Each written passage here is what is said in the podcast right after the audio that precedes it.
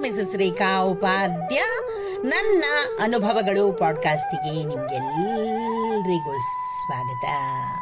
ಬನ್ನಿ ಸ್ನೇಹಿತರೆ, ಇವತ್ತಿನ ಈ ಹೊಸ ಸಂಚಿಕೆಯಲ್ಲಿ ನಾವು ಆಧ್ಯಾತ್ಮಿಕ ವಿಚಾರಗಳನ್ನೊಳಗೊಂಡ ಒಂದು ಉತ್ತಮ ಸಂದೇಶ, ಕರ್ಮ ಫಲ. ಇದರ ಸಲುವಾಗಿ ಕೆಲವೊಂದಿಷ್ಟು ಮಹತ್ವಪೂರ್ಣವಾದ ಅಂಶಗಳನ್ನ ಇವತ್ತಿನ ಈ ಸಂಚಿಕೆಯ ಮೂಲಕ ಕೇಳಿ ಸಂಗ್ರಹಿಸೋಣ ಹಾಗೂ ಕಲ್ತ್ಕೊಳ್ಳೋಣ. ಸ್ನೇಹಿತರೆ, ಭಗವಂತ ಶ್ರೀಕೃಷ್ಣ ಹೇಳ್ತಾನೆ, ಯಾರ ಪಾಪವನ್ನು ನೀನು ತೆಗೆದುಕೊಳ್ಳಲು ಬರೋದಿಲ್ಲ ಹಾಗೂ ಇನ್ನೊಬ್ಬರ ಪುಣ್ಯ ನಮಗೆ ಸಿಗೋದಿಲ್ಲ. ನಾವು ಏನು ಅನುಭವಿಸ್ತೀವಿಯೋ ಅದು ನಾವು ಮಾಡಿದ ಕರ್ಮಫಲ ಎಂದು. ನಾದತ್ತೆ ಕಸ್ಯಚಿತ್ ಪಾಪಂ ನಾ ಚೈವ ಸುಕೃತಂ ವಿಭು. ಅಜ್ಞಾನೇನಾವೃತಂ ಜ್ಞಾನಂ ತೇನ ಮುಹ್ಯಂತಿ ಜಂತವ. ಈ ಶ್ಲೋಕವನ್ನು ಜೀವದ ಪರವಾಗಿ ಮತ್ತು ಭಗವಂತನ ಪರವಾಗಿ ಎರಡು ರೂಪದಲ್ಲಿ ನಾವು ನೋಡಬಹುದು ಜೀವದ ಪರದಲ್ಲಿ ನೋಡಿದಾಗ ವಿಭು ಎನ್ನುವ ಪದ ವಿಶಿಷ್ಟ, ವೈವಿಧ್ಯ, ವಿವಿಧ ಇತ್ಯಾದಿ ಅರ್ಥವನ್ನ ಕೊಡುತ್ತೆ. ಜಡಕ್ಕಿಂತ ವಿಶಿಷ್ಟನಾಗಿ ಇಚ್ಛೆ, ಯೋಚನೆ, ಜ್ಞಾನ ಇರುವ ಜೀವ ವಿಶಿಷ್ಟ. ಬೇರೆ ಬೇರೆ ಜನ್ಮದಲ್ಲಿ ಬೇರೆ ಬೇರೆ ಜೀವಿಯಾಗಿ ಹುಟ್ಟಬಹುದಾದ ಜೀವ ಒಂದು ಜನ್ಮದಲ್ಲೇ ಅನೇಕ ವೈವಿಧ್ಯತೆಯನ್ನ ಕಾಣಬಹುದು ಉದಾಹರಣೆಗೆ ಮನುಷ್ಯನಾದವನು ಶ್ರೀಮಂತನಾಗಿ ಸುಖದ ಸುಪ್ಪತ್ತಿಗೆಯಲ್ಲಿ ಬದುಕಬಹುದು ದಾರಿದ್ರ್ಯದಲ್ಲೂ ಇರಬಹುದು ದೊಡ್ಡ ವಿದ್ವಾಂಸನಾಗಿ ಬದುಕಬಹುದು ಅಥವಾ ಏನೂ ಅರಿವಿಲ್ಲದ ಮೂಢನಾಗಿ ಬದುಕಲೂಬಹುದು ಈ ರೀತಿಯ ವೈವಿಧ್ಯತೆ ಜೀವದಲ್ಲಿದೆ. ಅದಕ್ಕಾಗಿ ಜೀವ ವಿಭು.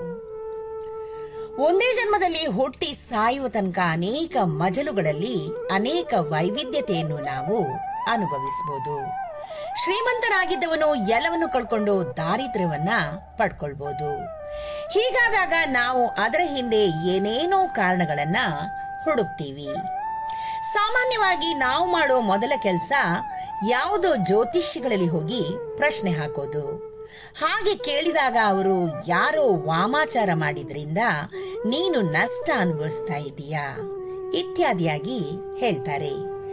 ಆದರೆ ಇಲ್ಲಿ ಶ್ರೀಕೃಷ್ಣ ಹೇಳ್ತಾನೆ, ಯಾರ ಪಾಪವನ್ನು ನೀನು ತೆಗೆದುಕೊಳ್ಳಲು ಬರುವುದಿಲ್ಲ, ಹಾಗೂ ಇನ್ನೊಬ್ಬರ ಪುಣ್ಯ ನಮಗೆ ಸಿಗೋದಿಲ್ಲ.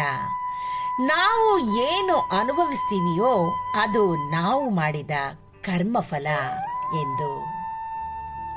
ಸ್ನೇಹಿತರೆ, ಈ ಕಾರಣದಿಂದ ಇನ್ನೊಬ್ಬರಿಂದ ನಾವು ಹಾಳಾದೆವು ಅಂತ ತಿಳ್ಕೊಳ್ಳೋದು ತಪ್ಪು ಅನ್ನೋದು ಇಲ್ಲಿ ಸ್ಪಷ್ಟ. ಹಾಗಿದ್ರೆ ವಾಮಾಚಾರ ಇತ್ಯಾದಿ ಮಾಡಲು ಬರುವುದಿಲ್ವೋ? ಅದರಿಂದ ತೊಂದರೆ ಆಗೋದು ಸುಳ್ಳು ಅಂದ್ರೆ ನಮ್ಮ ಸುಕೃತದ ಫಲ. ಓಂ ನಮೋ ಭಗವತಿ ವಾಸುದೇವಾಯ. ಸ್ನೇಹಿತರೆ, ಎಷ್ಟೊಂದು ಉತ್ತಮವಾದ ಸಂದೇಶವನ್ನ ಇವತ್ತಿನ ಈ ಸಂಚಿಕೆ ಮೂಲಕ ನಾವು ಕೇಳಿ ಕಲ್ತ್ಕೊಂಡ್ವಿ. ಈ ಒಂದು ಉತ್ತಮವಾದ ಸಂದೇಶ ನಿಮಗೆ ಇಷ್ಟವಾಗಿದ್ದಲ್ಲಿ ದಯವಿಟ್ಟು ಇದನ್ನ ಲೈಕ್ ಮಾಡಿ, ಶೇರ್ ಮಾಡಿ ಹಾಗೂ ನನ್ನ ಪಾಡ್ಕಾಸ್ಟ್ ಅನ್ನ ಫಾಲೋ ಕೂಡ ಮಾಡಿ ಸ್ನೇಹಿತರೆ. ಧನ್ಯವಾದಗಳು.